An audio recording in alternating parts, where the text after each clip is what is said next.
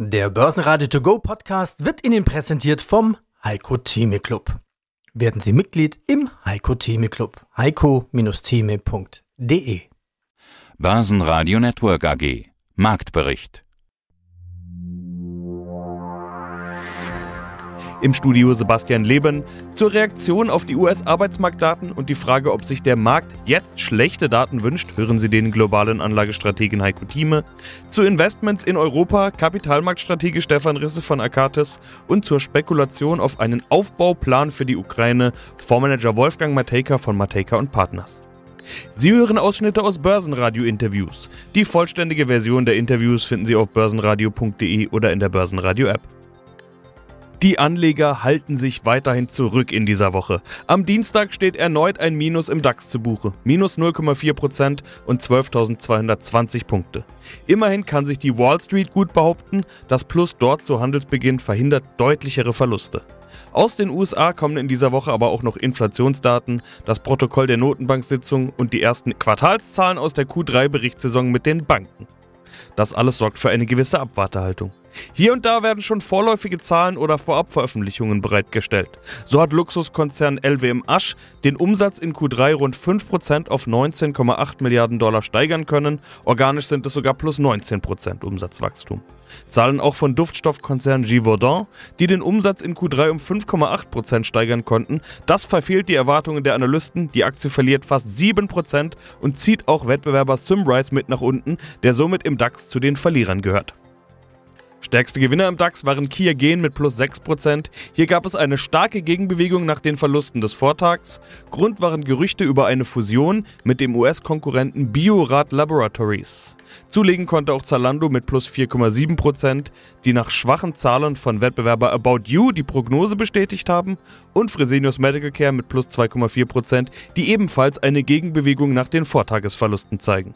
Stärkste Verlierer im DAX waren die zyklischen und energieintensiven Titel Covestro mit minus 3,5%, BASF mit minus 4% und Schlusslicht Brenntag mit minus 8,7%.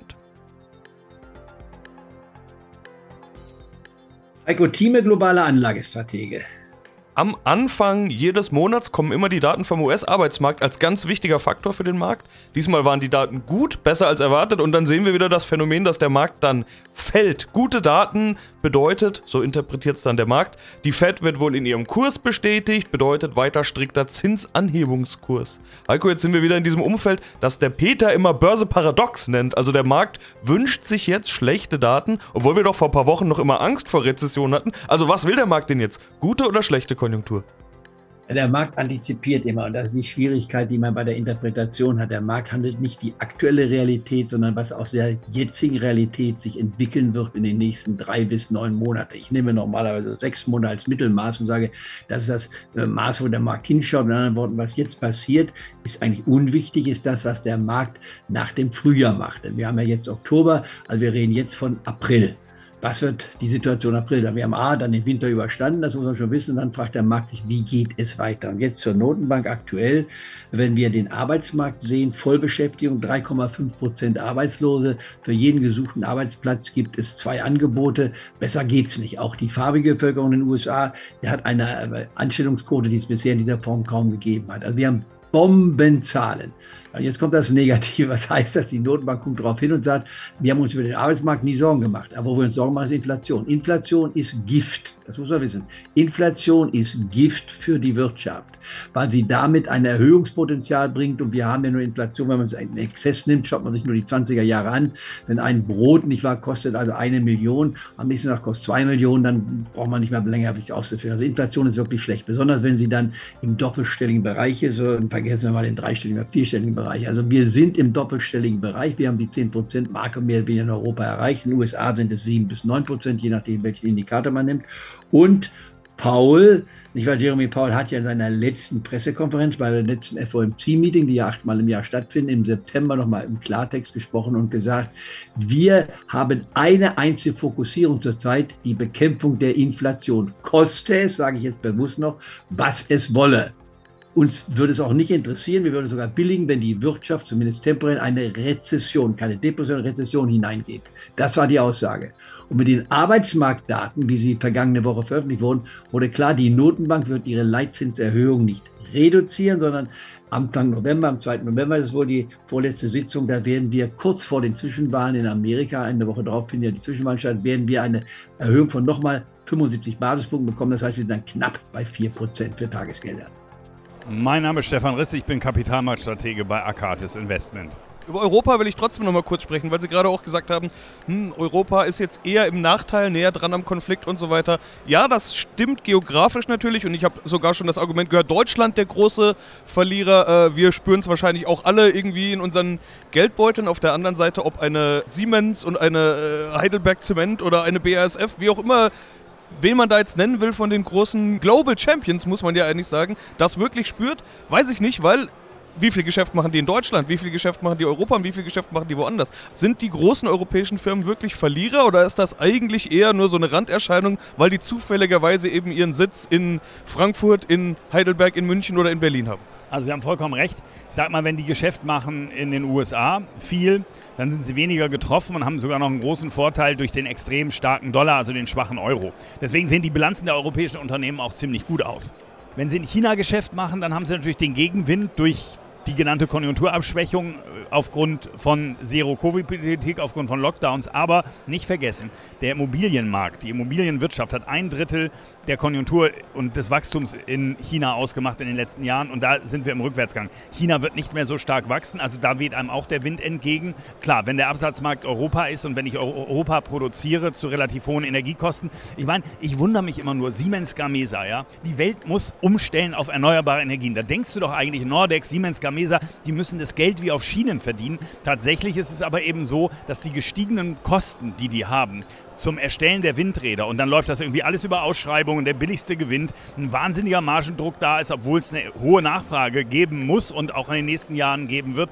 Da sieht man das also selbst bei Geschäftsmodellen, wo ich ein hohes Wachstum zu erwarten habe, eigentlich Schwierigkeiten, weil die Kostenseite so unkalkulierbar ist. Das wird sich möglicherweise so ein bisschen ausschleifen, wenn die Verträge, die man abgeschlossen hat, auslaufen und man dann neu verhandelt auf neuer Kostenbasis. Aber ist halt alles momentan eher schwieriger, und wir werden das auch in den Bilanzen irgendwann in den nächsten Quartalen sehen. Noch ist es nicht sichtbar, aber das werden wir auch in den USA, wenn wir eine Gewinnrezession sehen.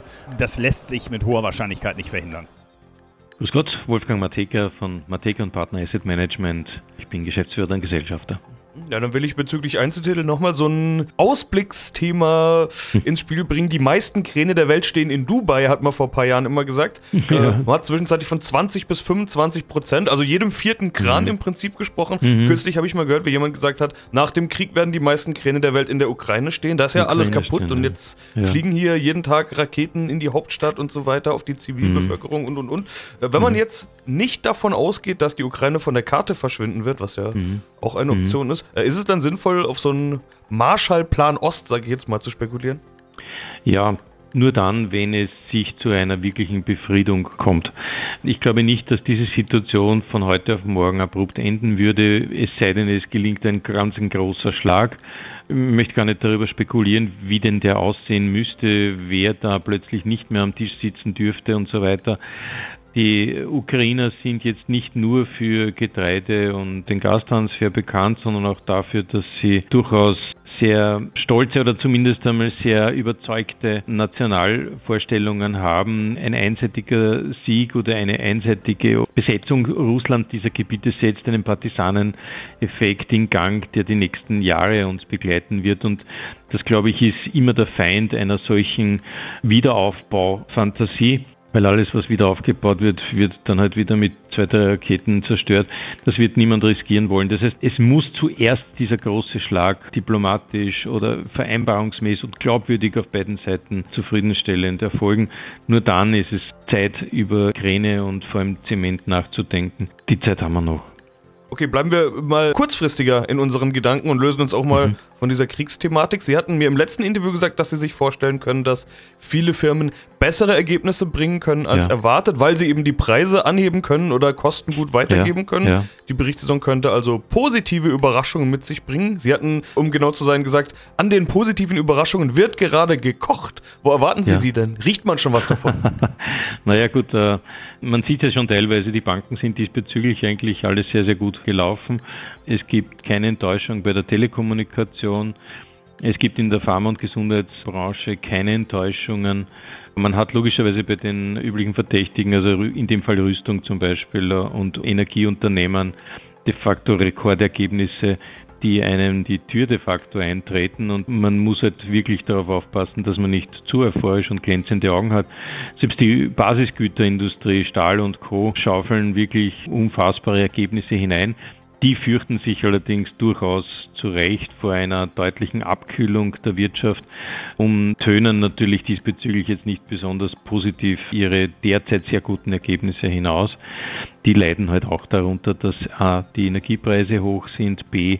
die Inflationsbekämpfung einen Rückgang bei der Kreditvergabe zwangsweise mit sich trägt und dass c. dadurch eben auch der Konsum nach unten geht. Und das alles in Summe birgt natürlich eine aktuell jetzt positiv wirkende Situation, glänzende Augen, aber lässt ein gewaltiges Fragezeichen für die nächsten 2-3 Quartale entstehen. Börsenradio Network AG Marktbericht. Der Börsenradio To Go Podcast wurde Ihnen präsentiert vom Heiko Thieme Club. Werden Sie Mitglied im Heiko Thieme Club. heiko-thieme.de